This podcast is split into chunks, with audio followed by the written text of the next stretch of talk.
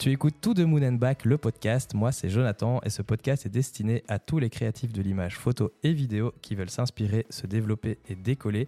Bienvenue sur le podcast des créatifs de l'image.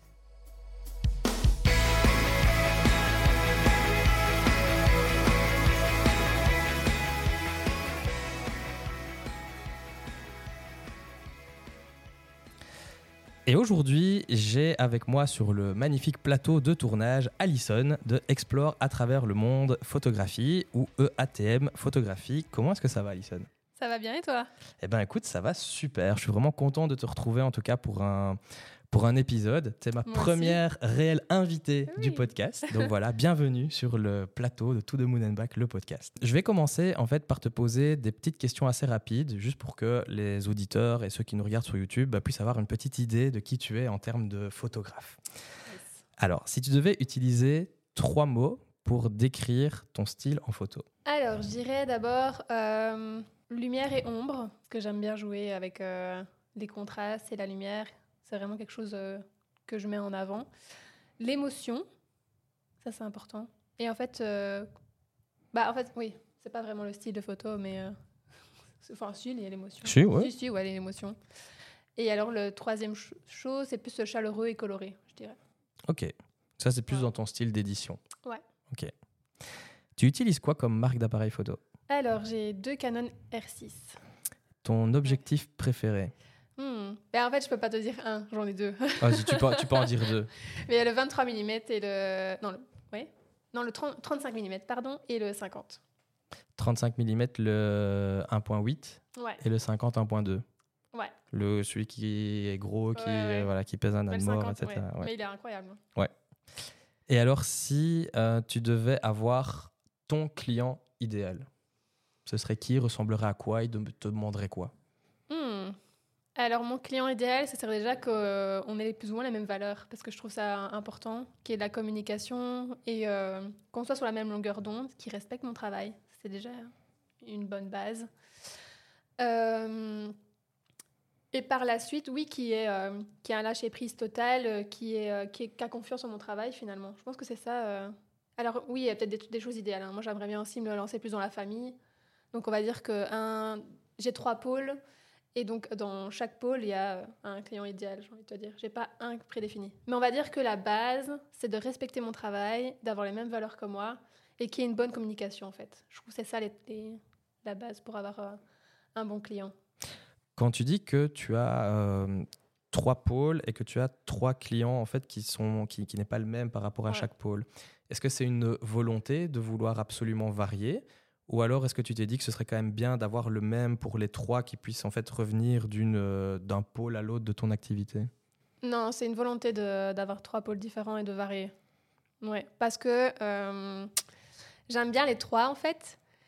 Et euh, être que dans le mariage, pour moi, c'était pas, c'était pas assez. En fait, ce qui me fait aussi vibrer, c'était les familles et les reportages métiers. Ça, c'est vraiment les, les, trois qui me font vibrer. Et être que dans un 1, moi, ça me va pas. Il me faut de la liberté, en fait. Ouais, c'est ça. C'est la liberté de, d'avoir des pôles différents et d'avoir euh, trois missions différentes. Et tu as déjà eu des clients qui t'ont demandé de faire un reportage métier, un reportage famille et un reportage mariage, ou tu vois, tu as eu un, client récurrent pour les trois ouais? ouais oui.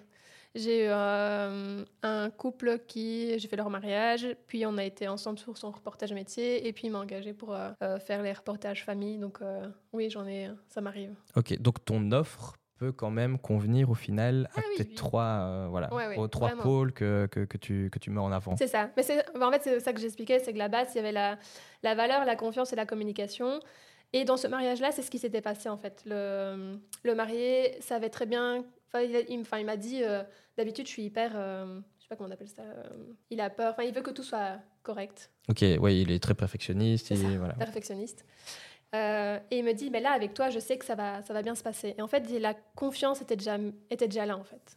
Et donc, euh, et donc, il a pu me laisser faire. J'avais vraiment, le, pendant son mariage, j'avais vraiment le droit de faire ce que j'avais envie. Il n'y avait pas des choses précises euh, qu'il avait en tête. C'était vraiment, il me laissait carte blanche. Et grâce à ça, ben, j'ai pu m'exprimer à fond. Et le reportage qu'il a eu à la fin de son mariage, il a adoré. Et donc, du coup, on a pu travailler ensemble pour, pour la suite Alors justement, quand j'ai un peu regardé donc ton, ton compte Instagram, ton site internet, mhm. etc., tu te définis beaucoup en fait comme étant une photographe justement lifestyle. Est-ce que tu sais expliquer un petit peu pour ceux qui connaissent pas ou qui font pas ce, ce, style d'approche au final de la photo C'est quoi en fait le, un reportage photo lifestyle ou des photos lifestyle? Alors, euh, je trouve qu'en photographie, en tout cas dans la famille, il y a trois pôles. Euh, il y a le studio, le lifestyle et le documentaire. Et en gros, le lifestyle est au milieu. Donc, il y a le studio, le documentaire et le lifestyle, c'est vraiment les deux regroupés en, un. Donc, euh, pour moi, le lifestyle, donc, principalement en famille, on va chez les gens et on les prend vraiment comme ils sont. Donc, il y a du documentaire parce qu'on essaie d'intervenir le moins possible. Mais je sais que les gens aiment bien être rassurés et donc j'interviens de temps en temps en leur donnant des petites idées, en disant ah, ce serait peut-être bien que tu te mettes là avec la lumière. Et donc en fait, comme on intervient, c'est pas vraiment du documentaire. C'est euh, c'est un peu la direction comme dans le studio. Et donc c'est pour ça qu'on dit lifestyle. C'est vraiment la moitié du studio, la moitié documentaire et ça forme le lifestyle. Ce serait en fait un peu du documentaire guidé. Exactement. Tu n'imposes rien, tu proposes, tu essayes de mettre un petit peu en situation et tu vois un petit peu après ce que ça donne pour que ce soit le plus naturel possible, je suppose. Oui, mais c'est un peu pareil aussi dans les mariages. Dans les mariages, j'essaie d'être le, plus discrète possible. Euh, pareil aussi pour les reportages, j'essaie d'être le plus discrète possible. Et en fait, de temps en temps, j'interviens, bah, les photos de couple ou euh, euh, les photos de groupe, etc. Mais mon but principal, c'est de ne pas trop intervenir et de laisser faire vraiment les choses comme elles, comme elles viennent. Et donc, c'était pour moi, c'est vraiment ça la photographie lifestyle, c'est vraiment prendre le moment comme il est et au besoin, on intervient pour que la photo soit quand même réussie. Quoi. Je pense que c'est vraiment une bonne approche en mariage pour le moment parce qu'on a de plus en plus de gens en fait, qui veulent absolument des photos naturelles, pas posées. Ça, enfin, je trouve que c'est ce qu'on ce a beaucoup en fait pour le moment. Euh, mais dans un sens, on a quand même des clients qui n'ont pas l'habitude de, de, poser. Et donc, euh, et, c'est ça qui est intéressant aussi parce que souvent on leur dit ben, soyez naturel. Euh, là, euh, faites, faites souriez. Et, on a souvent des sourires crispés où on n'est pas du tout naturel parce que c'est soyez naturel, ça veut tout dire et rien dire. Ça fait genre ouais, cool. Enfin voilà. C'est impressionnant d'être devant un, objectif. Hein. Moi, j'ai fait l'exercice inverse aussi. Et c'est vrai que quand tu es devant l'objectif avec la personne qui est concentrée sur tout ce qui se passe à travers, à travers l'appareil, c'est vrai que c'est assez ça peut être perturbant. Et donc c'est pour ça que moi j'aime bien aussi guider pour que la personne sache qu'il n'y a pas l'appareil qui nous sépare, mais que je la vois aussi à travers et que ça me permet aussi de la rassurer. Et donc euh, c'est pour ça que c'est aussi important aussi de les guider, je trouve. C'est ça que j'allais dire, ouais, c'est très rassurant pour des mariés de savoir en fait que bah, toi, tu es la photographe, tu es professionnel, tu sais ce que tu fais. tu mhm. C'est quand même toi qui as les, euh, je veux dire, la, les clés de la séance en main. C'est ça. Voilà. Qu'est-ce que tu donnerais euh, comme conseil à quelqu'un qui voudrait dire voilà, moi j'aimerais bien aussi me lancer dans le mariage lifestyle ou dans les séances famille lifestyle? Ce serait quoi tes conseils pour appréhender les, séances? Parce que ça doit quand même être des séances assez stressantes, vu que tu vas chez les gens, que mhm. tu ne contrôles pas au final ton, ton, environnement, comme dans un studio où tu peux contrôler tous les éclairages, toutes les lumières, etc. Alors moi, je joue beaucoup sur la communication. Et du coup, euh, avant de faire la séance, je communique beaucoup avec la personne. Donc, euh, je, lui téléphone, je lui envoie des, mails et je lui demande aussi si elle peut m'envoyer des photos de la maison. Comme ça, je vois un peu. Euh, et qu'elle regarde elle aussi. Euh, j'ai un questionnaire avec en disant quelles sont les, pièces qui sont lumineuses, à quel moment, etc. Donc, il y a un questionnaire qui est bien. avec beaucoup de réponses. D'ailleurs, ça étonne à chaque fois. beaucoup de questions plutôt. Ça étonne à chaque fois les gens. Donc, il y a une préparation en fait avant. Donc, ça, je trouve c'est important de préparer le shooting, de pas arriver euh, comme un chou dans la soupe. Après, ça peut le faire, chacun a son style, euh, mais en tout cas, c'est comme ça que moi je fonctionne. Ensuite, le, moment même, c'est vraiment. Euh, mais je leur dis, on va d'abord commencer par quelque chose de, de basique et de simple pour vous mettre dans l'ambiance, parce que c'est toujours les photos du début où c'est un peu, ils sont un peu crispés, parce qu'il faut le temps de se mettre dedans. Et comme dans, dans, dans, chaque reportage, hein, moi je trouve les photos du début, c'est un peu moins, moins fun parce qu'il faut le temps que la personne prenne confiance. C'est moins spontané. Ouais, c'est ça. et donc, euh, donc voilà, c'est temps de.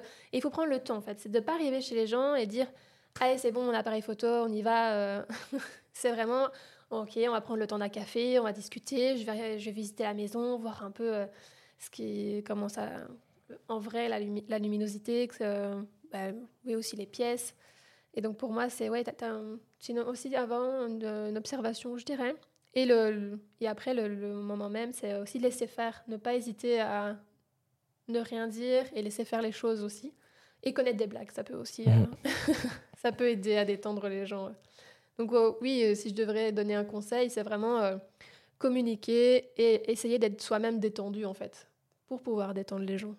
Mais le, le, fait que tu construises, en fait, justement, que tu aies ton questionnaire comme ça, qui est assez précis avec beaucoup de questions, mhm. ça te permet, je pense, toi aussi, d'être plus relax en arrivant, voilà, parce que tu ne vas pas dans l'inconnu. Tu sais que voilà, tu vas euh, plutôt faire tel type de photo dans telle pièce avec telle lumière, que ça va se passer comme ça, etc. Ah oui, oui, mais c'est pour ça que je fais un questionnaire. C'est vraiment pour bien préparer la séance, euh, que je puisse aussi connaître les gens, parce que chacun aussi a son caractère, chacun a son style, euh, chacun ses activités. Et donc, c'est vraiment mon but, c'est de connaître les gens, de connaître leur environnement, pour pouvoir intégrer leur monde quand j'arrive. C'est ça qui est important aussi, parce que les photos vont représenter mon univers, mais ils vont représenter le leur aussi. Et donc, c'est pour ça que pour moi, le questionnaire, c'est primordial euh, dans une séance lifestyle. Est-ce que tu as déjà pensé à euh, faire de la photo lifestyle pour autre chose que euh, les familles le Par exemple, je pense à, des marques, par exemple, qui pourraient avoir envie de, tu vois, dans la photo de produits, d'avoir des mises en scène de leurs produits dans la vie de tous les jours, etc. Ou c'est un truc qui te, où tu veux vraiment travailler avec l'humain, avec le, la famille? Je trouve que c'est difficile de mettre la photo lifestyle dans les produits parce qu'il y a toujours une attente de, de la marque derrière. Et c'est une mise en scène, ça reste une mise en scène. Donc ce serait plus du studio en fait pour les marques. Mhm.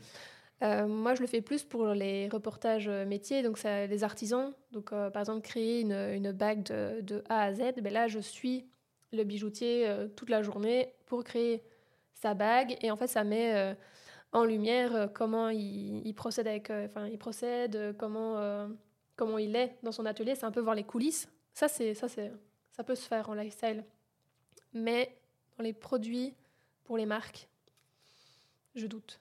Ce qui est intéressant aussi pour les pour les métiers, c'est vraiment, je pense que les gens maintenant ont besoin d'une certaine authenticité et de mhm. voir aussi le, les coulisses, l'arrière du, du, décor. Voilà, c'est un truc qui peut être très intéressant et qui peut être très vendeur pour quelqu'un bah, qui veut faire sa publicité, par exemple, via les réseaux sociaux. Ou ah, mais ça fonctionne à fond. Hein. Les gens adorent voir euh, euh, les coulisses, voir ce qui se passe derrière le produit. Euh.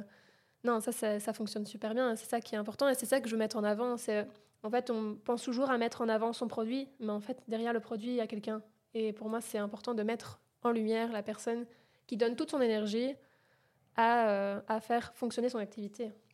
Est-ce que tu essayes aussi d'appliquer ta même approche de la photo lifestyle, donc en gros de mettre en avant aussi la personne qui a derrière, etc., pour toi, ton activité de photographe sur tes réseaux à toi? Hmm, Bonne question. euh, j'essaye, j'essaye de plus en plus. Euh, donc j'ai mon objectif de cette année, c'est de faire plus de face cam dans mes stories, parce que je trouve ça important aussi que les gens voient qui je suis et, euh, et ma personnalité. Après, euh, je ne fais pas, euh, j'ai pas engagé quelqu'un pour faire euh, les photos parce que je, pourrais, mais en fait, je passe du temps, enfin, on passe du temps sur l'ordinateur ou voilà, on est dehors, mais on s'occupe des autres. c'est vrai que on s'occupe pas de nous forcément. C'est souvent le, le, cordonnier qui est le plus mal chaussé. Hein, parce que c'est vrai qu'avoir des bonnes photos de nous en train de prendre des photos, etc., c'est quand même super rare. Hein. Ouais, mais j'ai réussi une fois. Enfin, on avait fait j'avais fait un shooting pour une entreprise qui fêtait ses trois ans.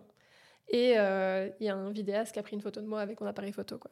Donc, euh, voilà, c'est ça qui est chouette euh, sur les mariages quand il y a plusieurs personnes, etc. Et, ça, je pense que c'est important aussi pour les gens qui nous écoutent et qui font de la photo de mariage. C'est aussi de prendre des photos des autres prestataires quand ils sont. si on rencontre par exemple ben, la fleuriste qui est en train ah d'installer ses fleurs, etc., mhm. de commencer à la prendre en photo et pour ensuite pouvoir leur partager après. Et eux vont évidemment repartager les photos parce que eux aussi, ils n'en ont pas beaucoup de eux en activité, etc. Et ça, ça peut vraiment être une stratégie, je pense, marketing intéressante. Après, il faut qu'ils comprennent qu'il y a les droits d'auteur derrière. Oui, ça, c'est encore autre chose. c'est ça c'est vrai que le nombre de fois où on a une photo qui est partagée après, où on n'est même pas mentionné, etc., c'est assez, euh, c'est assez fou. Ou alors parfois... avec un filtre Instagram, ça, ça, nous tue. ça, j'ai eu euh, une, connaissance photographe aussi qui disait, et elle avait rien pu mettre parce que c'était une de ses grosses clientes, c'était le, domaine en fait, dans lequel elle shootait énormément de mariages. Mhm. Elle avait repris des photos à elle et elle avait mis un filtre Instagram, en plus en la taguant. Donc du coup, en fait, elle était taguée sur une photo qui n'était pas du tout son, euh, enfin qui ne représentait pas son, son travail ah et sa manière de retoucher. Elle était, et elle jamais rien osé dire parce que c'était un de ses plus gros euh, clients en fait sur la ah, saison. même si c'est un gros client, je le dis. parce que j'ai déjà eu le, cas aussi. J'avais pris, euh, enfin c'était euh, un hôtel en France qui a repris une de mes photos de paysage et qui avait mis un vieux filtre vraiment très très moche dessus. en me taguant et j'ai dit c'est hors de question, vous retirez ça. Et j'avais même signalé la photo parce que je voulais pas que mon nom soit associé à une photo qui, enfin, qui a été retouchée. Et, enfin, voilà, un manque, qui ne correspond pas à ta vision artistique en fait du. Oui, et puis c'est un manque de. Moi, pour moi, je trouve que c'est un manque de respect. Mais après, le problème, c'est que les gens ne se rendent pas compte de la valeur qu'on met derrière chaque photo, de, du temps qu'on passe. Euh, voilà, c'est un peu. Enfin, moi, chaque photo, c'est un peu mon bébé finalement. Et euh, je trouve, après, c'est voilà, il n'y a pas réfléchi et, et euh, l'histoire s'est bien réglée finalement. Mais oui, non, c'est un c'est important de ne pas se laisser faire parce que c'est vraiment ce qu'on représente et les gens viennent nous voir pour notre style. Et si on voit qu'on met un filtre dessus, enfin, c'est pas. Et en plus, même si c'est signalé dans le contrat qu'on ne peut pas mettre de fil dessus, etc., c'est pas pour autant que c'est spécialement respecté. Bah, généralement, quand il y a un contrat, c'est assez respecté. parce que bah, c'est mis par écrit. Mais c'est vraiment quand on prend, c'est surtout quand on prend notre photo sans nous le dire déjà, parce que ça aussi, enfin, c'est ce qu'il y a eu avec euh, l'hôtel. Ils ont même pas, m'ont même pas demandé s'ils pouvaient prendre la photo, ils se sont servis. Et, euh, et puis ils mettent le filtre, quoi. Donc là, moi, je, j'ose le dire parce que c'était pas. Faut pas... Non, t'as raison. pas se faire non plus. Justement, tu parles d'hôtels, de, photos de paysages, etc. Tu as une euh, deuxième facette, en fait, de ton. Euh, quand tu disais que tu avais trois pôles, etc. Est-ce que la photo de, voyage, etc., fait partie de ces trois pôles-là? Non, c'est à part. Parce que ça, je sais que tu as un deuxième compte Instagram. Euh, comment tu fais, en fait, pour. comment est-ce que tu considères, en fait, tes photos de, voyage, que tu fais quand même beaucoup, mhm. par rapport. Donc, tu ne le considères pas dans tes trois pôles d'activité J'aurais bien aimé, mais. donc, est-ce que tu peux justement nous, nous, nous parler de bah, pourquoi est-ce que tu aurais bien aimé et que ça ne se fait pas euh, Et de voir un petit peu pourquoi ce deuxième compte, qu'est-ce que ça peut t'apporter aussi, pourquoi d'avoir dissocié, etc. Alors, en fait, explorer à travers le monde, c'est euh, mon premier compte. C'est euh, ouais, mon premier compte, c'est mon premier bébé. Et avant d'être professionnelle, donc euh, d'en vivre, d'être à temps plein, etc. Euh, j'ai commencé la photographie par les photos de paysage et par les photos de voyage. Parce que quand je suis, suis partie quatre mois au Canada, au départ, j'avais mis la photo de côté parce que bah, avec, euh, avec les études, les parents, ils veulent pas qu'on aille dans le côté artistique. il faut avoir absolument un diplôme. J'avais mis mon appareil photo dans mon armoire et quand je suis partie au Canada, en fait, je l'ai ressorti. C'est là que ça a commencé.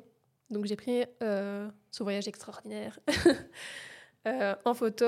Et en fait, euh, j'ai commencé à voyager beaucoup plus parce que j'ai pris confiance en moi du coup.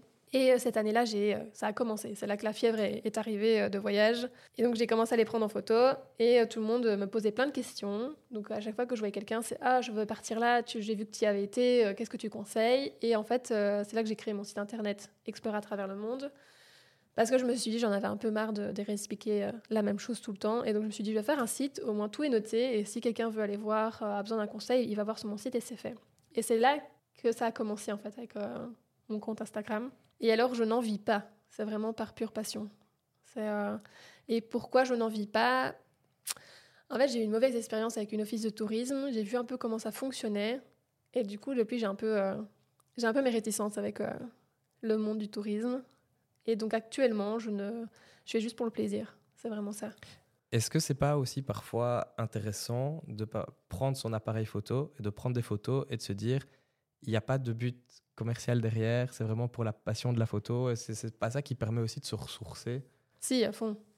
Ah oui, mais moi partir euh, en voyage et découvrir des paysages euh, magnifiques, euh, enfin c'est pas forcément aller à l'autre bout du monde, c'est aussi près de chez nous pour moi, c'est euh, ouais, vraiment ressourçant et ça permet de voir autre chose que d'être tout le temps dans, ces trois pôles, justement. Après, j'ai quand même un projet cette année de pouvoir euh, imprimer aussi ces photos-là parce que j'ai eu des demandes, mais euh, je suis perfectionniste aussi. Donc, d'abord, je, fais une, formation pour bien gérer l'impression et voir un peu soit si je fonctionne avec un site sur Internet ou si je passe par un local en fonction du prix aussi. Donc, c'est un projet qui est en cours. Est-ce que tu trouves dans tes photos de paysages, de voyages, etc., de l'inspiration pour un de tes trois pôles, euh, que ce soit les métiers, etc. Est-ce que ça a changé ta manière de, de, prendre des photos ou de voir les choses? Alors oui, parce que en fait, dans chaque... Euh, du moins, euh, tout ce qui est reportage avec les humains, enfin famille et mariage, je dirais, j'essaie de prendre l'environnement en image d'abord. Et genre si j'ai besoin de, souffler un peu parce qu'on est toujours dans les mêmes, euh, parfois dans un mariage, on est focus, focus, focus. Ben, parfois, de voir un peu autre chose et de prendre en photo le, lieu ou un arbre ou voilà, le soleil qui passe à travers les, feuilles, ben, en fait, je le prends parce que pour moi, ça fait partie déjà intégrante de la journée. Et ça permet aussi de moi de voir autre chose et de me permettre un lâcher prise et de revoir avec un nouveau regard. Je pense que c'est aussi des photos qui sont importantes pour raconter vraiment l'histoire, ah les photos de contexte, de décor au final. On n'en parle pas beaucoup quand on regarde un petit peu les, formations photos ou le YouTube, etc. On parle très peu de ce genre de photos qui sont très importantes en fait pour juste mettre du décor. Et en fait, ce sont des éléments qui nous aident à raconter en fait l'histoire qu'on veut faire sur la Exactement, journée. Ouais. Oui, parce que moi je veux raconter une histoire et donc l'histoire, c'est tout. Ça peut être euh, après, il peut y avoir un drama lors du mariage, mais le drama, je le prends aussi en photo. Mhm. Parce que ça fait partie de la journée. voilà. Euh, il n'y a pas de filtre. Ça va, c'est bien. Sauf les filtres Instagram sur les ah photos. Justement, tu, tu, parlais du mariage.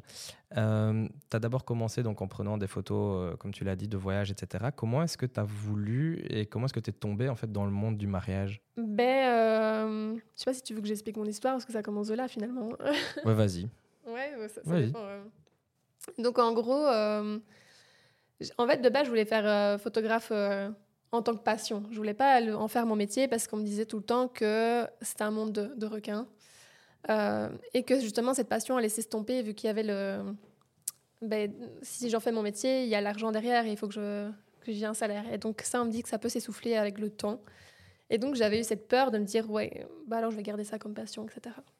Sauf que la vie en a décidé autrement. Et donc, j'ai eu plusieurs décès, euh, dont mon grand-père. Donc, mon grand-père avait toujours un appareil photo en main, sauf qu'il ne pouvait pas m'expliquer parce qu'il a eu un problème de santé et c'est un enfant de 12 ans, finalement.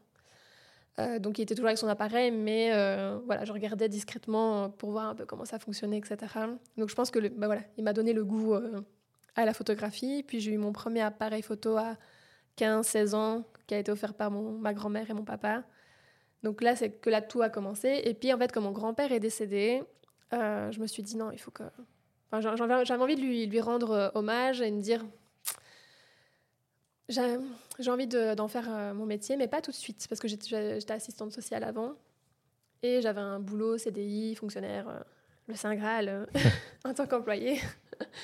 et je m'étais dit, ben, je vais commencer en douceur, donc faire ça à mi-temps et faire ça tranquillement, ne pas sauter directement dans le grand bain. Et donc, puis ben, ma maman est décédée quatre mois après, donc j'ai enchaîné quatre décès en huit mois. Et là, je me suis dit, non, en fait, j'ai pas envie de de passer une vie, avoir un, un métier euh, qui ne me fait pas vibrer. Euh, donc, mais il a fallu que je me remette du, du deuil. voilà, que je me remette de tout ça parce que j'ai du tout géré vu que je suis fille unique. Et euh, finalement, ben, quand je me lance, je crois que c'était une, une, pote qui m'avait qui m'avait dit bah, écoute, allez, c'était une de ses amies de longue date qui voulait se marier, qui n'avait pas de photographe et qui aimait bien mes photos. Et donc, euh, mon tout premier mariage, c'était un mariage en France.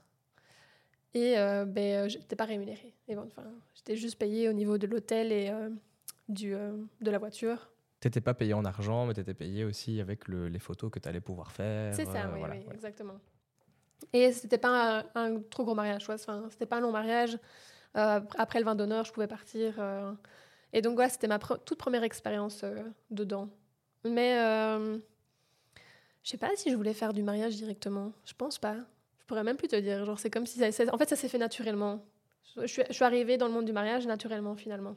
Moi, j'ai l'impression que personne veut vraiment faire du mariage à la base. Euh, parce que je crois que le, euh, ce qu'on en voit, en fait, du mariage à l'extérieur, c'est pas toujours, euh, je veux dire, si on prend la grande émission mariage euh, qu'on voit, qu'on peut voir tous les jours, quatre mariages pour une ligne de miel, ah je pense qu'il y a personne qui a envie d'aller là-dedans. Enfin, c'est ça que. Bah ouais, ils prennent pas non plus. Voilà.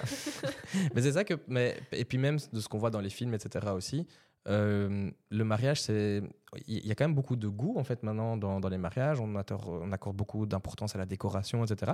Et on n'a mm. pas spécialement, je trouve, cette euh, vision-là du, du, mariage qu'on se dit ouais, on va faire photographe de mariage, on va photographier un mariage, ouais, ça va être un, couple robe blanche machin, blablabla, très classique. Alors qu'il y a vraiment des choses super chouettes, je trouve, qui se font en fait maintenant dans dans les mariages. Et c'est vraiment devenu euh, un, un, art photographique à part entière de faire le mariage, quoi.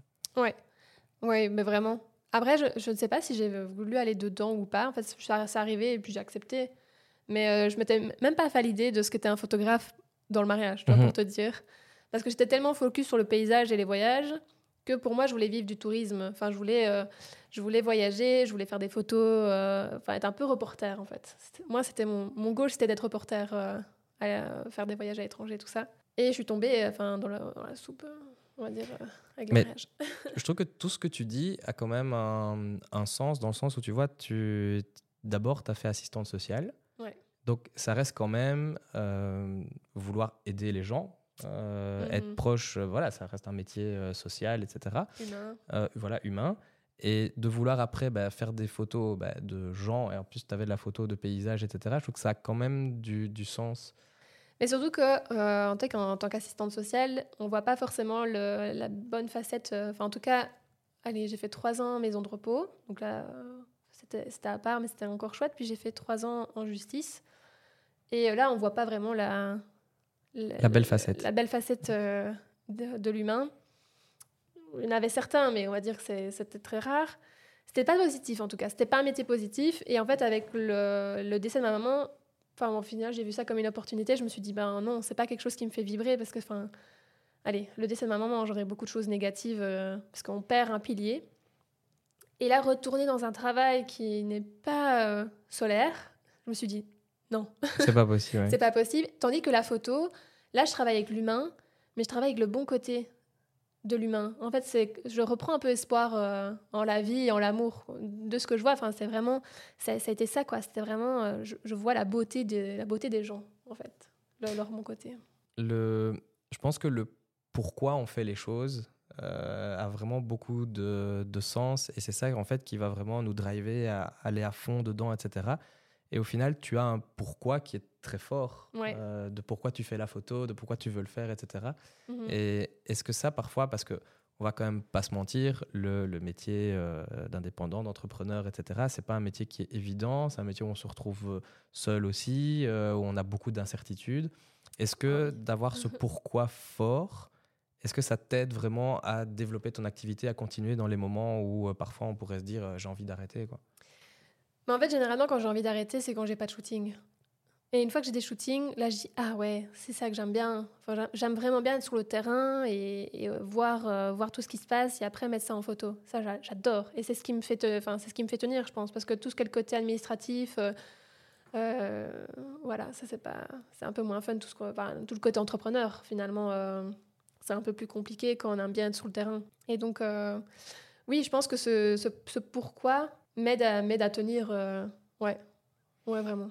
On, on, en parlait en fait ici en off, euh, juste avant de commencer à enregistrer.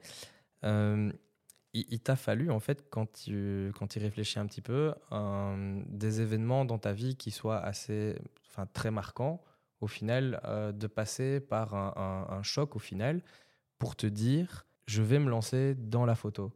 Et ça, c'est quand même fou de voir que dans les, formations qu'on a traditionnellement à l'école, etc., le système, en fait, ne favorise pas la créativité, ne favorise pas le, le, le, fait de vouloir, voilà, et que il faut parfois un événement marquant qui va être euh, généralement négatif euh, pour voir que ça peut nous apporter quelque chose de bien par, euh, par après.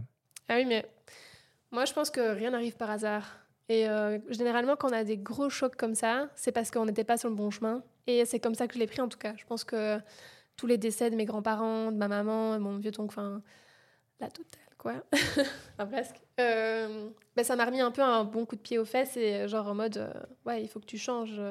Et en fait, c'est juste, oui, c'est ma maman qui, enfin voilà, elle est décédée parce qu'elle voulait aller au travail et au lieu de prendre soin d'elle. Et je me suis dit, waouh, mais je veux pas, pas finir comme elle, en fait. Je veux pas euh, mourir en allant dans un travail que je mm. n'aime pas. Et c'est ça qui m'a permis de me dire, faut que je saute et faut que je, faut que je me lance dans la photo, quoi. Donc, euh, ouais, c'est toujours, euh, j'ai l'impression, ouais, c'est toujours des gros chocs qui te fait dévier de ton chemin et qui te fait prendre le bon, en fait. parce que c'est quelque chose que tu avais au final en toi, qui était fortement présent, mais qui ne se manifestait pas de cette manière-là, quoi. Bah, c'est surtout que tu as les peurs. Il y a les, les, croyances limitantes, les peurs, euh, de base les peurs des parents. Parce que, euh, voilà, depuis euh, secondaire, moi je voulais aller en, en art. Donc en deuxième, j'étais en, art, donc la peinture, tout ça. Et après, le problème, c'est que ça passait en théâtre. Ça, je voulais pas non plus aller au théâtre. Je n'étais pas bonne pour ça. Et donc, je suis allée dans le social parce que c'était soit tu doubles ou alors tu vas dans le social. Donc, je me suis dit, OK, je vais aller dans éducateur, euh, éducatrice à deux. Et, euh, et voilà, c'était vraiment. Euh, c'est, je pense que. Et mes parents, oui, c'était vraiment. il fallait que j'ai un diplôme. Je pouvais pas me lancer dans la vie sans diplôme. Donc, c'est, pas les. Enfin, nos peurs, c'est les peurs de la société, les peurs des gens qui sont autour de nous et les peurs de nos parents. Mais au final, ces peurs, je trouve, sont quand même euh, hyper pesantes. Et quand on s'en libère, c'est ça qui est. Euh, Elles sont toujours là. Hein. Aussi. Ah ouais, ouais. Ah oui, mais les, les, peurs, j'en ai toujours. Hein. Et euh, toujours de mes, de mes parents. Ça, c'est clair. Mais, mais, pas dans le sens enfin, si, professionnel. Genre, pour moi, mon, salaire de fonctionnaire me manque quand même un peu.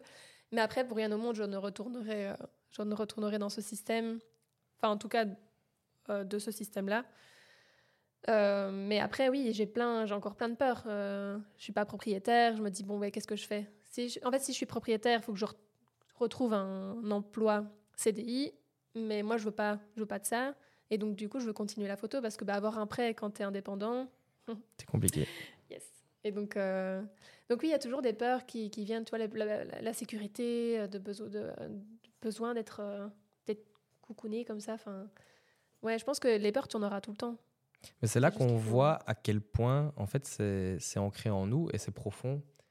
Et, c'est vraiment pas évident de, de, voilà, comme tu dis, de d'essayer de se défaire de ça et qu'on même par après, on a quand même toujours ces craintes-là qui sont présentes, omniprésentes et qui, comme tu dis, des, pensées limitantes qui parfois peuvent nous retirer, nous, nous tirer vers l'arrière, nous tirer vers le bas, etc. Et, alors que l'entrepreneuriat, au final, moi, par exemple, me fait sortir de ma zone de confort euh, tous les jours. La preuve, on est ici en train de voilà. Elle a grandi la zone de confort. Voilà. on est en train d'enregistrer un podcast avec euh, deux caméras qui euh, qui nous filment, etc. Enfin voilà, c'est c'est quelque chose qu'on ne ferait pas en temps normal et qui, qui est génial parce qu'on rencontre de nouvelles personnes aussi. On, voilà, des nouvelles histoires. Voilà, des nouvelles histoires à entendre, à partager. Et, et, et je crois que c'est tellement limitant aussi et c'est tellement ancré en nous qu'on a envie de, de, le partager, de dire ben voilà moi c'est comme ça, j'ai fait ça comme ça, et on a envie de le dire aux autres. En fait, c'est possible. En fait, vous pouvez y arriver aussi, et c'est important. Allez-y, euh, voilà. Mais c'est pour ça que j'ai un, petit projet de livre euh, euh, par la suite, mais rien à voir avec la photo. Mais c'était plus pour parler de décès, parce que bah, je les ai enchaînés. Et je veux surtout bah, dire aux gens qui sont confrontés au, décès qu'ils sont pas seuls et que s'ils ont envie de prendre du temps, qu'ils prennent du temps. Parce que c'est vrai que dans le monde occidental, la mort, c'est quelque chose qui fait peur. Et moi, j'ai appris à, la, à être accompagnée. Quoi. Donc, la mort me fait plus peur du tout parce que j'ai été confrontée. Et donc, justement, par, toi, par euh, toutes ces expériences, j'ai envie d'aller aider les gens, de les accompagner dans ça. Et donc, ça, ça rejoint ce que tu dis. Hein. Mm. Finalement, on, est, on a envie d'en, parler et on a envie de partager notre expérience pour que ceux qui vivent la même chose, ben, ils savent qu'ils ne sont pas seuls, en fait. Mais c'est ça qui est chouette aussi, et que c'est une nouvelle fois, c'est encore l'aspect social de la photographie, où c'est pas que prendre des belles images, c'est aussi vouloir faire partager des choses, vouloir euh, faire évoluer des gens, vouloir. Je, prends l'exemple de. Euh, on, a beaucoup de, photographies par rapport aussi à l'acceptation de son corps. Euh, où ça, voilà, il y a des photographes qui peuvent aider à faire qu'on accepte son corps, etc. Une nouvelle fois, il y a tout l'aspect social, etc. de la photographie. Oui, il y a la photographie thérapeutique. Hein. Oui, oui. Bah, moi, c'est ça aussi. Par exemple, la, photographe, enfin, la, la, photo de famille, c'est quelque chose qui, tient, qui me tient aussi très à cœur parce qu'en fait, j'ai envie que les gens passent un bon moment en plus de la photo. Parce que ben, je pense, je, je me dis, j'ai pas eu ça quand j'étais jeune, avoir une séance photo où je peux avoir vraiment des photos avec mes parents ensemble. Et là, j'aurais plus jamais l'occasion. Enfin, si peut-être avec mon papa, mais je veux dire, plus les deux ensemble. Et en fait, j'ai envie que quand je fais des photos, c'est pour plus tard pour dire, bah, les enfants, ils, auront ce souvenir-là. Peut-être qu'ils s'en souviendront plus, mais au moins, ils auront les images et ils vont peut-être se rappeler, ah oui, on a passé un bon moment. Et même pour les parents, c'est vraiment un moment où on déconnecte, on range le téléphone et on se concentre sur nous trois, nous quatre. Enfin, et c'est ça que j'ai envie, c'est dans la photo de famille, c'est en plus d'avoir des images, c'est de leur faire passer un moment unique. Où on se reconnecte un peu avec l'un l'autre aussi. C'est ça. Et, euh, et c'est pour ça que je mets aussi en avant les photos, euh, l'impression, parce que j'ai envie aussi que ça reste pas sur le téléphone et que les gens ont un petit album photo et qui peuvent revenir. euh. Alors oui, ils prennent la poussière, mais je peux vous dire que quand j'ai fait le grenier de ma maman avec tous les albums photos, ben, j'ai passé plus d'une heure à à regarder les images dans le grenier et je me suis dit, ben, en fait, finalement, on les range et ça prend la, ça prend la poussière, mais quand on les regarde, ça fait du bien, quoi. Et c'est ça que je veux aussi transmettre. euh. Mais c'est ça qui est top aussi, c'est que au final, ce que tu vas vendre comme produit n'est pas juste là pour que toi tu te fasses un argent ou un Oh, truc comme ça. Voilà, voilà. Donc c'est vraiment en, en- en disant voilà, moi je vous propose ça dans ma. Donc tu as vraiment construit ta prestation pour répondre clairement à un besoin d'un client que tu as en face de toi. C'est ça. Ouais. C'est plus le, besoin vient de moi, limite, hein, Ouais. finalement.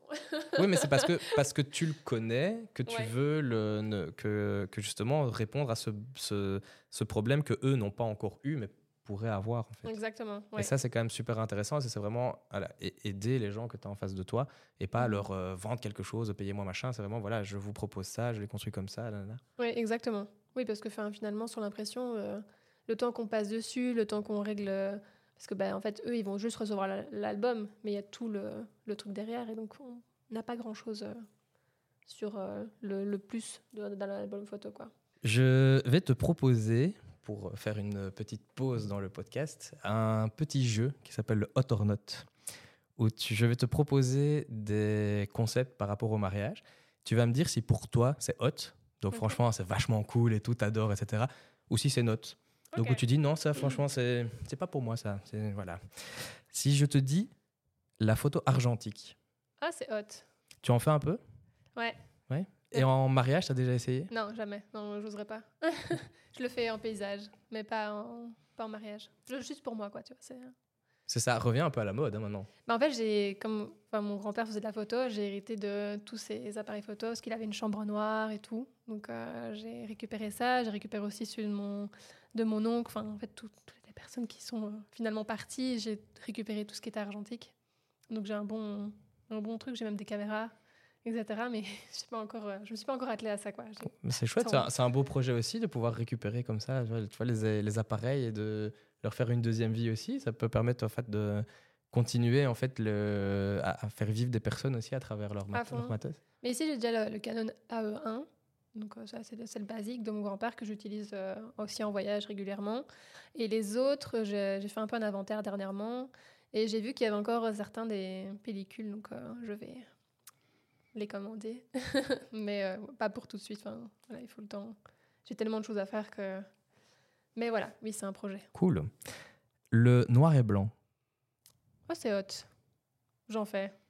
Rends- C'est quoi ton pourcentage de euh, noir et blanc rendu sur une, euh, sur une galerie mariage par exemple? Bah, je dirais entre 20 et 30% quand même. En fait, je, pour moi, quand il y a une émotion forte et qu'on la voit, on l'aperçoit pas assez avec le, la couleur, je la mets en noir et blanc. Parce que je trouve que le noir et blanc est plus dans l'histoire que et en- enfin c'est ça reste joli. Hein. Enfin, je suis quand même fan du noir et blanc, j'adore ça. Mais donc je fais un mélange en fait des deux. Et, mais c'est vraiment au ressenti que je fonctionne. Le bokeh, donc vraiment d'ouvrir très fort, d'avoir le beau flou, etc. Est-ce que c'est un truc que tu es fan ou pas? Ouais, je suis fan. Je suis fan. J'essaie de le faire le plus possible. Après, pour euh, les photos de, par exemple, de groupe, obligée difficile, de ouais. fermer, ouais. Je crois que les, les gens sur les mariages aiment beaucoup aussi ce- cet effet-là quand tu as un portrait parce que ça fait très. euh, Enfin, on peut pas le faire en fait avec un, un iPhone ou avec un truc comme ça, donc ça Mhm. fait directement très. euh, Mais ça met la personne en valeur, Ouais. je trouve. Et donc, euh, en fait, je le fais régulièrement parce qu'en mariage, je suis avec mon 70-200, euh, très souvent, dans les vins d'honneur, parce que j'aime bien prendre les gens de loin et avoir leur vrai sourire. Et à ce moment-là, je prends la personne. Enfin, c'est vrai qu'il y a beaucoup de, j'ai beaucoup de photos où je prends la, la personne individuelle. Oui, ça se dit individuelle. Et donc, à ce moment-là, euh, je, c'est en bouquet et c'est, euh, t'as le flou derrière, quoi. Et ça, j'adore. Instagram, hot or not? Hum, je suis accro, donc je vais dire hot. Je passe mon temps dessus. en plus, tu as deux comptes. Ouais. Tu as deux comptes que tu dois gérer, donc ça fait quand Ah même oui, oui, oui, je passe du temps. Les mariages à l'étranger, Ah, c'est hot. Bah, je suis une exploratrice de base, donc. euh, c'est un truc que tu voudrais faire de plus en plus? Ah, je dirais pas non. Ça pourrait vraiment allier ta, ta passion du voyage Ouais. et en plus euh, une de tes trois facettes de, de photos. Quoi. Donc, euh, Ah ouais, moi je dirais pas non. à- Bah, je l'ai déjà fait cette année, je suis partie aussi hein, dans le sud de la France.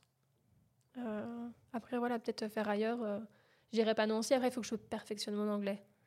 Donc, en fait, je, sais- je sais parler anglais et- en voyage, mais avoir des choses précises, là, c'est plus, c'est plus compliqué, quoi. Maintenant, tu peux trouver des gens qui parlent français, qui décident de se marier à, l'étranger. Oui, aussi. Tu vois, par exemple, les expatriés, il y en a souvent, ils font un mariage en France ou en Belgique ou quoi, et puis un autre dans le pays d'origine, en fait, de généralement, bah, j'ai eu le cas aussi euh, dernièrement, donc, mais ça c'était en Belgique, et en fait, tout le monde est venu, enfin, des quatre coins du monde, et ils sont venus euh, à, Bruxelles. Et donc là, il y avait une partie aussi en anglais. Euh. Donc voilà, je sais que j'y arrive et j'en suis capable, mais c'est juste que j'aimerais bien avoir un truc plus qui passe, qui passe mieux, quoi, que ce soit plus gérable les objectifs zoom Ah bah je suis hot. Euh, j'ai mon 7200 donc euh, je peux pas dire note. les rendez-vous clients en visio hmm, C'est hot mais je préfère euh, en visio quand même. Moi j'ai remarqué que tous les rendez-vous que je faisais en visio étaient toujours plus courts. Alors je sais pas pourquoi parce que c'est la même trame etc. Mais je sais pas, c'est toujours plus court que quand on va. généralement moi je vais boire un verre avec les mariés etc. Et là, on prend vraiment plus le temps en fait de, de, discuter posément, etc. Je, ne sais pas. Moi, je suis une pipelette, donc ça prend du temps même en visio. Mais je le fais juste pour la, le premier contact. Genre quand ils savent pas encore et qu'ils n'ont pas envie de se déplacer, euh, ça je, je, fais en visio. Parce que ben, en fait, j'ai déjà perdu beaucoup de temps et d'argent à aller chez les gens, à prendre le temps d'aller chez eux et de ne pas avoir de retour. Et donc maintenant, j'ai décidé d'arrêter ça. Et donc maintenant, c'est soit en visio, soit dans un lieu à mi-chemin ou soit chez moi. j'ai fait identiquement la même chose. J'ai arrêté d'aller me déplacer chez les gens. ou euh, voilà. Et donc c'est maintenant, je, quand on prend un, rendez-vous, c'est voilà, soit par visio, soit par, euh, enfin, dans un lieu que moi j'ai décidé. Euh, donc moi c'est même pas à mi-chemin, c'est ici à côté. Donc moi c'est à 15 minutes de chez moi. Et comme ça, moi, je suis en contrôle aussi du, du lieu parce que parfois, on ne sait pas vraiment. J'envoie un petit guide avec voilà, combien de temps ça prendra. Et ce, qui, ce que vous avez à faire après le rendez-vous, en fait. J'ai mis, si vous voulez euh, passer un, un chouette petit moment, bah, il y a le cinéma, il y a le truc, il y a le théâtre, il y a le bazar. Voilà. J'envoie ça comme ça. je suis un euh, peu dans la campagne, donc euh, ça ne... c'est pas, c'est pas évident. tout ce qui est prisme, banilon, verre, etc., qu'on met devant les objectifs pour créer des, des, petits reflets, etc. Hot or, hot or, hot or not, j'y arriverai. Hmm. Bah, en fait, je l'utilise pas. Bah, en fait, j'ai envie de dire les deux. je suis compliquée.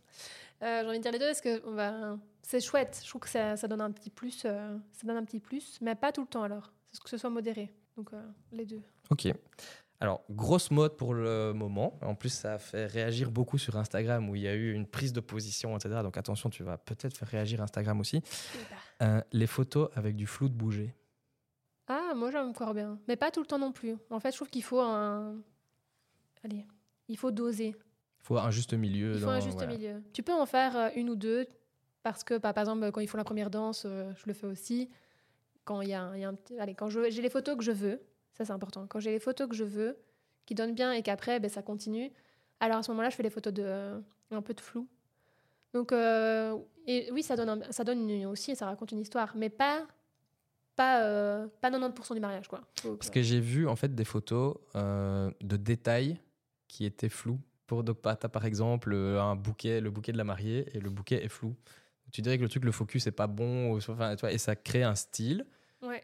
Mais je sais que c'est très. Euh, voilà. c'est subjectif, je dirais. Hein. Mais euh, moi, moi, je dirais oui, mais pas, pas en abuser, quoi. La Golden Hour. Ah, je suis hot. Ouais.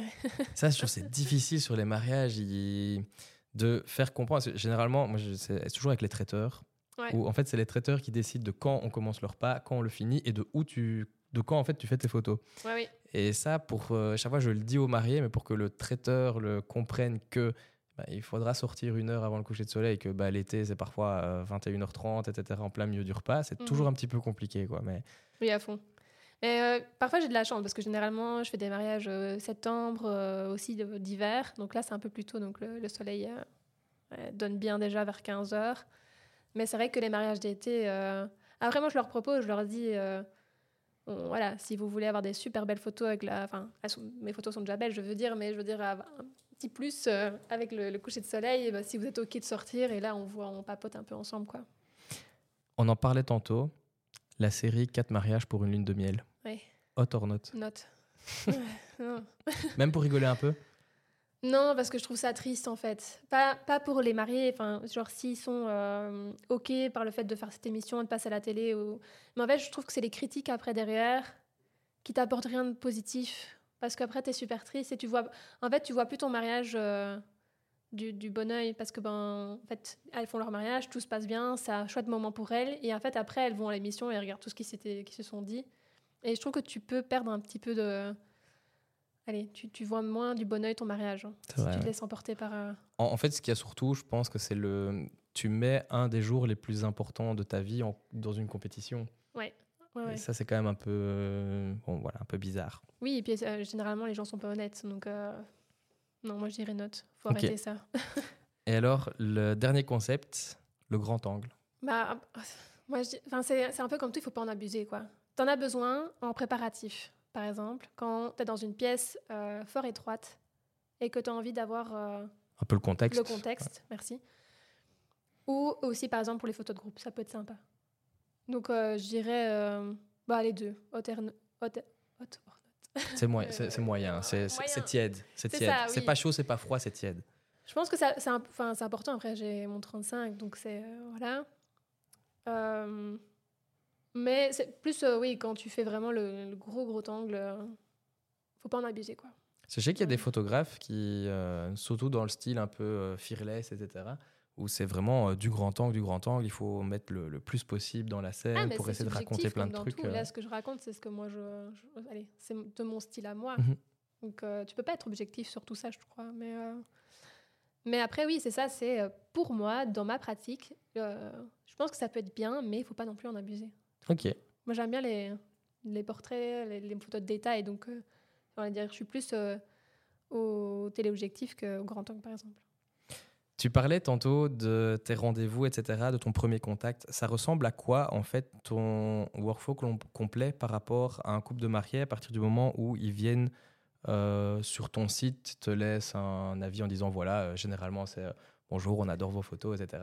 Est-ce que vous êtes disponible? Quels sont vos tarifs? Et mhm. C'est quoi, en fait, ton, ton workflow de base pour un mariage? Comment je procède? Ouais. Donc, les personnes me contactent par mail, toujours même si c'est sur les réseaux, etc., je renvoie par mail parce que pour moi, c'est important d'avoir un point central où je sais retrouver toutes les infos. Euh, commence à m'écrire sur Facebook, Instagram, tout ça. moi, je m'y perds et je trouve que c'est pas très professionnel. Ça, c'est mon point de vue. Une fois que la personne me contacte par mail, j'envoie, euh, donc je leur réponds et j'envoie en fait deux documents. Donc il y a un document où ça explique comment moi je fonctionne, mes valeurs, ce qui est important pour moi. Parce que euh, la communication, comme je le répète, c'est important. Et puis, comme je vais suivre les mariés toute la journée, tout le temps, et qu'on va avoir passé une bonne partie, enfin, un, quasi un an ensemble, il faut qu'on s'entende bien et qu'on soit raccord. Si on n'est pas raccord, choisissez quelqu'un d'autre. Donc, il y a déjà ce, document-là qui est important et qui met un peu l'eau à la bouche pour savoir si, oui ou non, les gens veulent continuer. Et le deuxième document, c'est euh, comment ben, J'explique comment ça fonctionne, du coup, euh, comment ça va se passer, et avec mes tarifs. Mais je mets pas tous les tarifs. J'ai trois formules que j'ai choisies, que j'ai créées. Et après, les gens peuvent prendre rendez-vous avec moi et on crée ensemble leur formule sur mesure.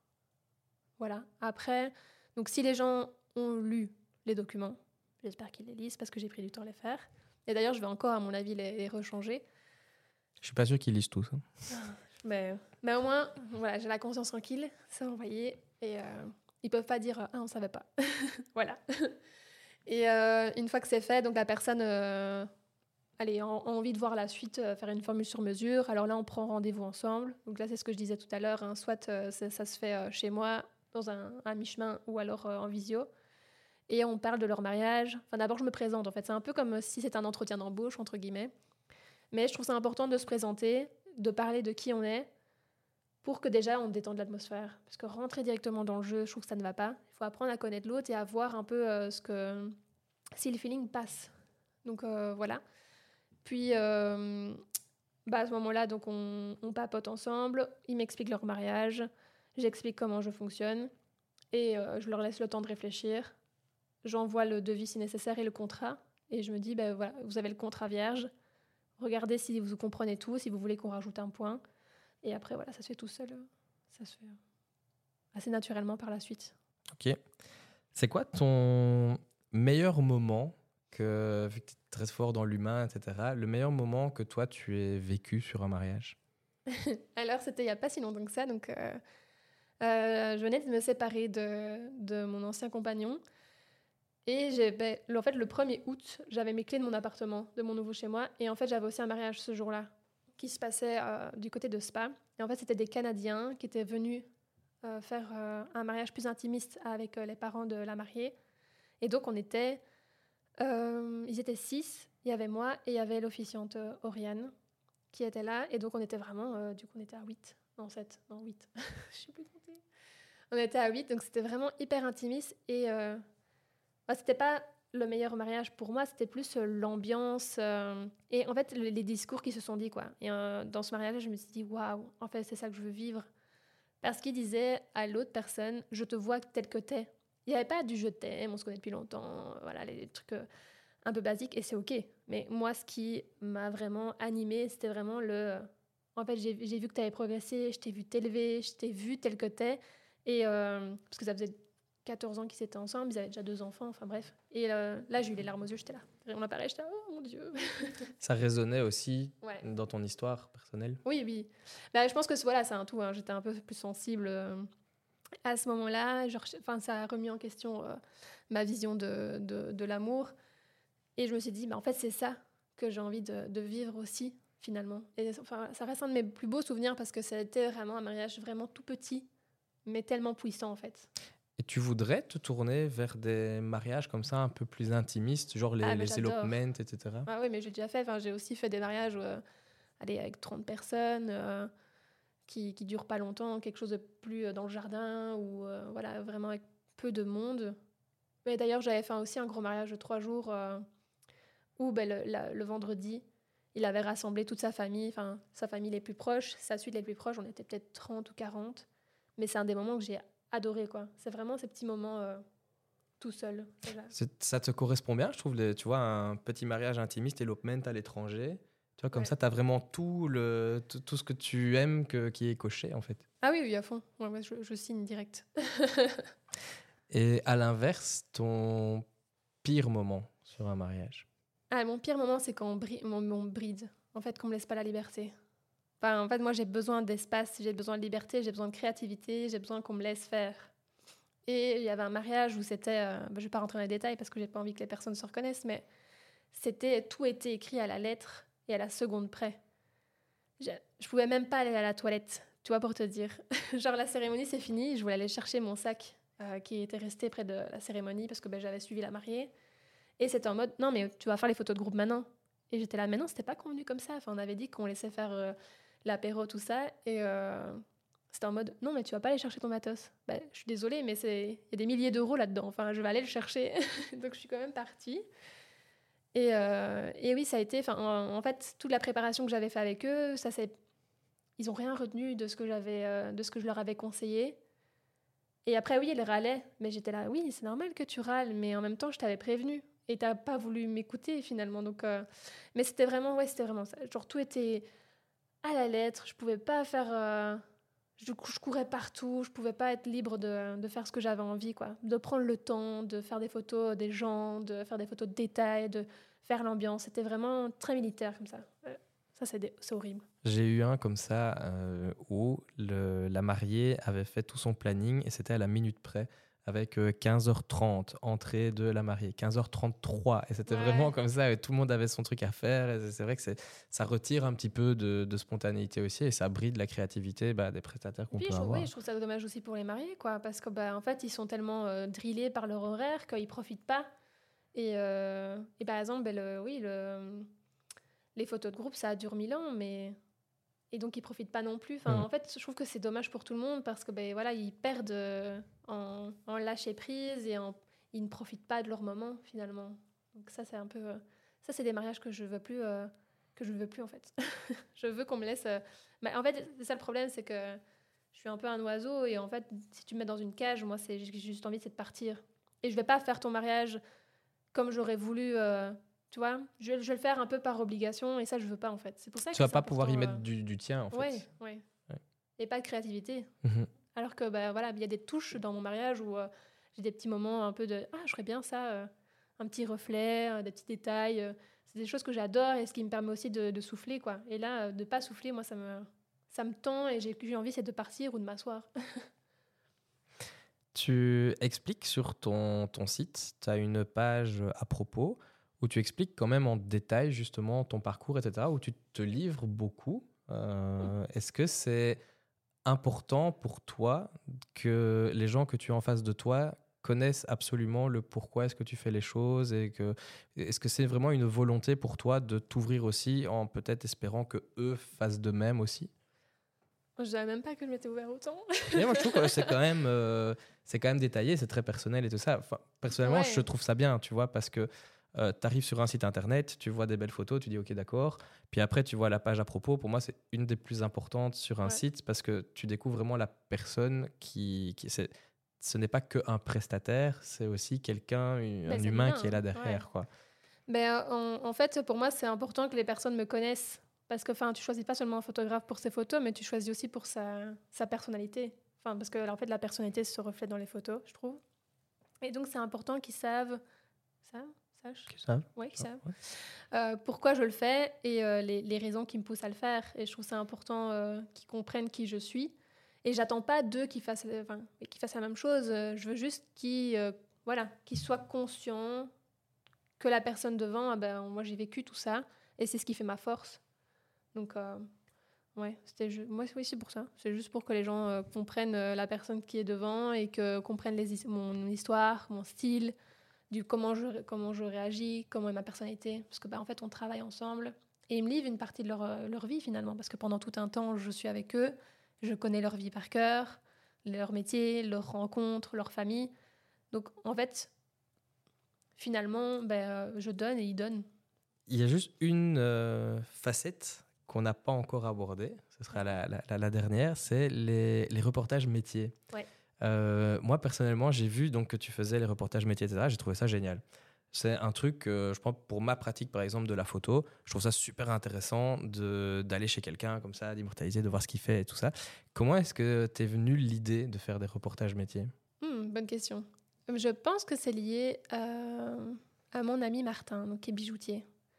Euh, donc, lui, il a commencé à créer enfin, des, bagues, etc. sur mesure. C'est un petit artisan bijoutier, très chouette d'ailleurs, que je conseille. Et en fait, euh, on se connaît depuis longtemps, hein, on se connaît depuis nos, supérieurs. Et donc, je pense que j'ai commencé à aller chez lui et dit Tiens, ben, voilà, je fais de la photo, est-ce que ça te dirait une fois que je vienne euh, chez toi toute une journée et que tu me montres euh, la création d'une bague? Et je pense que c'est parti de là. Et en fait, j'ai adoré bah, apprendre déjà, parce que bah, chaque métier est à part. Et en fait, j'adore voir autre chose, apprendre, en fait, découvrir euh, euh, un autre, euh, bah, notre, une autre activité que la mienne. Et puis, enfin, c'est tout est minutieux. Et en fait, ce que j'aime aussi, c'est voir un peu les étoiles dans les yeux des gens qui me, qui me partagent leur passion. Parce que généralement, les artisans, les petites entreprises que je fais, c'est de la passion qui est derrière et c'est pour ça que j'ai commencé ça. En fait, je pense que c'était plus personnel. personnel J'avais envie d'apprendre et de découvrir une autre facette de, du monde professionnel. Et en fait, ce que j'adore aussi, c'est de, ouais, de mettre en lumière euh, tout leur cœur, euh, toute l'énergie qu'ils qui, qui, qui, y mettent dans leur activité. Quoi. C'est, euh, voilà, c'était ça. Non, je trouve ça vraiment super chouette. Et en plus, pour reprendre le, reportage que tu avais fait justement sur, sur les bagues, etc. En plus, c'est très graphique. Hein, de, voilà, tu as le, feu qui coule, etc. Enfin, ah, c'est des trucs. c'est vraiment, et je suis un peu pyromane. je trouve que ça donnait vraiment super bien et que c'est vraiment une chouette facette aussi. Et on pourrait même le prendre en termes de, marketing aussi. Ça te permet d'aller rencontrer aussi des gens que tu peux retrouver, que tu peux conseiller par rapport à des mariages. Je prends ici euh, Martin pour la, pour la bijouterie. Tu pourrais faire ça chez des fleuristes aussi. Ah, mais j'ai euh, voilà. fleuriste aussi. Hein. Voilà.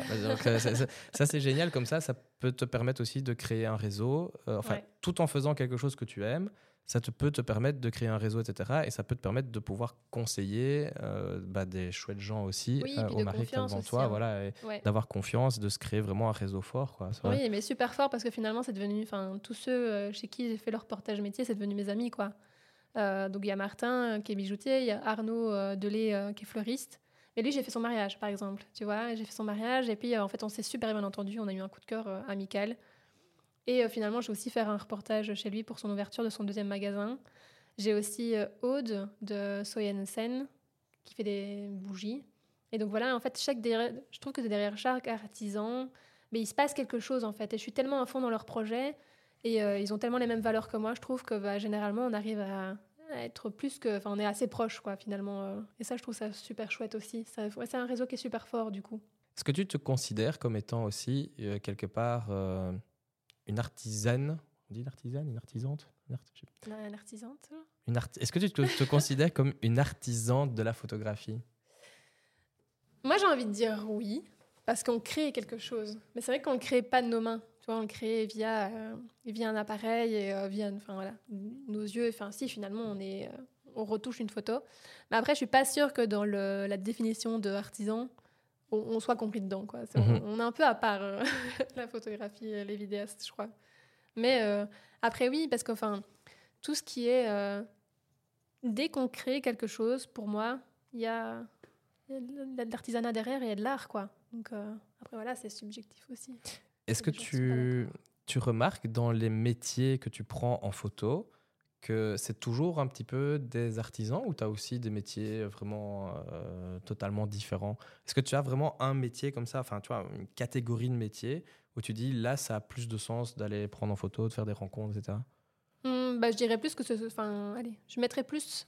Non, comment je peux dire ça? Pour moi, les reportages métiers, c'est vraiment mettre la personne derrière. Donc, en fait, que ce soit, soit quelqu'un d'indépendant, un artisan ou euh, peut-être une petite entreprise, quoi.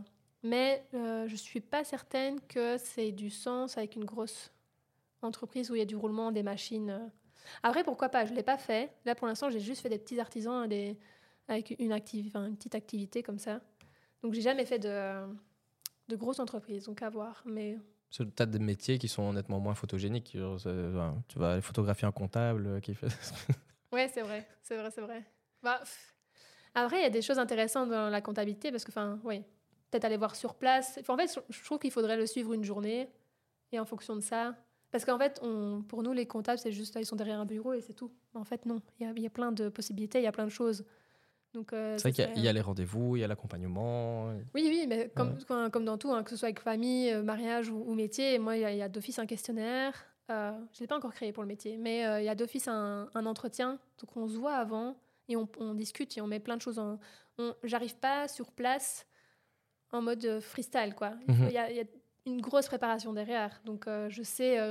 je sais ce qu'ils font, je sais ce qu'ils ont envie de mettre en avant, je sais ce que moi aussi j'ai envie de, de faire. Et donc, allez, ça reste du naturel parce qu'ils vont créer quelque chose devant moi, mais il y a toujours une préparation derrière. Donc, euh, je pense qu'il y a moyen avec un comptable de. Après, voilà, ce ne sera pas des photos euh, style LinkedIn, tu vois. Ce qui est parfois pas plus mal. Ouais, bah ça, ça, dépend de la vision des gens, mais euh, oui, je trouve aussi. Je te propose qu'on finisse par en fait des recommandations purement personnelles. Donc, si tu devais recommander un livre à absolument lire, euh, c'est peut-être un peu cucu, mais euh, moi, c'est. En fait, c'est tant mon un de mes livres que j'ai adoré et le film aussi, c'est euh, Mange, prie et aime. Déjà, en film, je regarde assez régulièrement. Ça me donne toujours un coup de pied. j'ai envie de partir à chaque fois. J'ai envie de prendre un billet à Rome et partir aussi. Donc, mais le livre est plus compliqué que le. Enfin, beaucoup plus. Ouais, beaucoup plus complet. Et donc, c'est un gros travail derrière. Mais ouais, le livre. Bon, du coup, tu peux pas. Je, vais te proposer un film ou une série, mais tu peux pas dire Moi, je prie M comme. Euh, mais euh, j'en ai un autre. Donc, c'est, euh, j'ai regardé il y a pas longtemps. C'est Une vie ou l'autre. Et en fait, c'est une nana qui. il lui arrive. Enfin, je vais pas spoiler tout le truc, mais. Voilà, elle est peut-être enceinte. Et si elle est enceinte, elle prend une certaine direction. Et si elle n'est pas enceinte, elle prend une autre direction. Et en fait, c'est deux vies parallèles qui se créent. Et ça, je trouvais ça super intéressant comme, comme film. C'est marrant parce que les recommandations comme ça, on sent vraiment que ce que tu vis, etc., est marqué et profondément en toi comme ça. C'est chouette. Euh, un groupe de musique ou une chanson qu'il faut absolument écouter une fois dans sa vie? Bah, Du coup, j'ai un groupe et une musique. Donc, euh, le groupe, je dirais, c'est Kaleo. En fait, c'est un groupe islandais. Euh, ah, je les adore. Je les ai vus en concert au Luxembourg. Et en fait, quand je suis allée en Islande il y a quelques années, j'avais fait le, le tour de l'île. J'étais arrivée euh, dans un lagoon où euh, ils ont fait un, leur clip et euh, quand je suis arrivée là, je me suis dit ah oui, j'avais la musique en tête quoi. Et quand j'y suis retournée il y a deux ans, pareil, je suis retournée au même endroit et j'ai écouté la musique limite. J'étais là. Ah. Est-ce que tu as vu cette vidéo où ils font c'est dans une grotte C'est dans un volcan. C'est un glacier ou c'est un volcan? Je pense que c'est un volcan. Ah ouais, c'est un volcan. Je crois oui, j'ai vu ça où ils jouent et tout ça le, dans un volcan justement en Islande. Oui, mais tu pouvais descendre, mais c'était cher. J'ai regardé. oui, mais c'est dans un volcan. Mais ils font des, clips incroyables. Hein. Je trouve qu'en plus, leur musique, leurs clips sont, sont dingues. Et donc, eux, c'est vraiment mes, mon coup de cœur, vraiment. Et alors, une chanson, ben, ça, c'est plus aussi perso, c'est Résiste de France Gall. c'est une vieille chanson, mais genre, elle donne la pêche, quoi. Il y a pas de mal, hein. Mais écoute les paroles, je trouve que ça donne envie de, vivre, quoi. Mhm. Bien. Un plat à manger Ah ouais, ça, ça a été compliqué, hein. Oh là là. Euh... J'essaie de réduire ma consommation de viande, donc ça va pas être en accord avec ce que je suis en train de faire. Donc en fait, chez moi, je mange moins de viande. Je fais mon petit, euh, allez, euh, je fais ma petite part pour l'humanité en faisant ça. Et à l'extérieur, ben, je me permets d'en manger parce que quand on est invité chez des amis, on n'a pas forcément le choix. Mais c'est vrai que j'aime bien les pâtes carbonara, mais les vraies pâtes, à l'italienne quoi. Un lieu à visiter. Ah. Ça pour toi, ça va être difficile, ça, ouais. ouais. Mais genre un pays ou un lieu, lieu? Allez, tu peux, tu peux dire un pays et un lieu. Ça peut être différent hmm. euh, l'un de l'autre. Ah ouais, ça, reste, ça reste compliqué. Mais en fait, il y a un lieu en Islande où euh, je me rappelle, on était. Euh, c'était dans la péninsule de l'Ouest. Je ne sais plus te dire exactement le nom parce que c'est des noms islandais. Donc, voilà. mais on est arrivé. c'est un, super bel endroit. C'est un petit village comme ça au bord de falaise. Et d'ailleurs, c'est marrant parce que tu as les groupes de Chinois qui sont arrivés hyper bien sapés, hein, comme s'ils étaient en été, alors qu'il faisait euh, moins, moins 10 derrière, dehors. Nous, on était en bonnet, etc. Et eux, ils étaient restés là et nous, on avait décidé d'aller un peu plus loin et de marcher dans la neige, vraiment. Et là, on est arrivé euh, au bord de falaise avec un soleil euh, style, enfin un soleil d'hiver mhm. qu'on peut retrouver en Islande, donc limite coucher de soleil, avec la neige. il y avait un mood particulier. Et là, on a fait waouh, ça c'est, ça envoie du lourd, quoi. Et donc mais ouais, je dirais l'Islande. Je trouve que. En fait, comme j'ai dit, je suis tombée amoureuse du Canada. J'ai eu un coup de cœur pour l'Islande, vraiment. Et si un pays je devais habiter, ce serait la Norvège, mon top 3. Eh ben, mais je suis une fille du Nord. Hein, oui, mais c'est ça, le, je veux dire, les trois sont. Généralement, quand il y en a un qui aime bien visiter le Canada, bah, il va aussi aller en Islande, il va aussi aller en Norvège. Les trois sont un peu. Euh, moi, je suis une fille du Nord, je suis pas une fille du. Euh, j'aime pas la chaleur. Ok.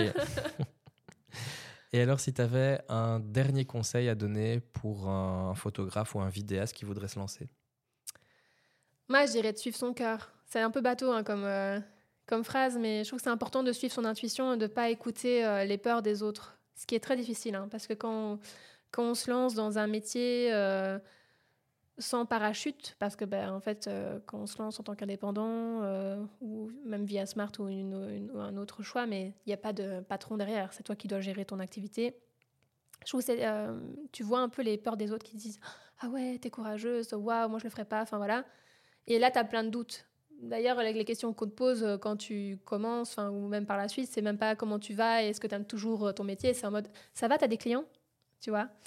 Et donc, c'est un peu la, cette peur-là euh, des, des, gens financièrement, euh, de, des problèmes, tout ça, enfin bref, qui, euh, qui, qui, sont fort présents. Et donc, en fait, c'est surtout s'écouter, écouter la, petite voix qu'on a en nous, quoi, qui te dit si tu es toujours en accord avec la photo, si toujours de prendre des photos, ça te fait vibrer, alors fonce. Suis, ton cœur, mais évite d'écouter les, les peurs des autres. Voilà. C'est un bon, un bon message. Ouais, Et enfin, où est-ce qu'on peut te retrouver? Alors, il y a sur Instagram, donc j'ai les deux comptes. Il y a Explorer à travers le monde, ça c'est le compte voyage. Il y a EATM Photographie, ça c'est le compte euh, plus euh, photo professionnelle. Il y a aussi Facebook. Là, Facebook, j'en ai, j'ai qu'une page parce que je pouvais pas euh, perdre. c'est pas perdre du temps, mais c'est prendre du temps pour avoir deux pages sur Facebook. c'est, beaucoup trop. Donc là, c'est Explorer à travers le monde slash EATM Photographie. Il y a les deux d'un coup. Il y a aussi mon site, donc eatmphotographie.com.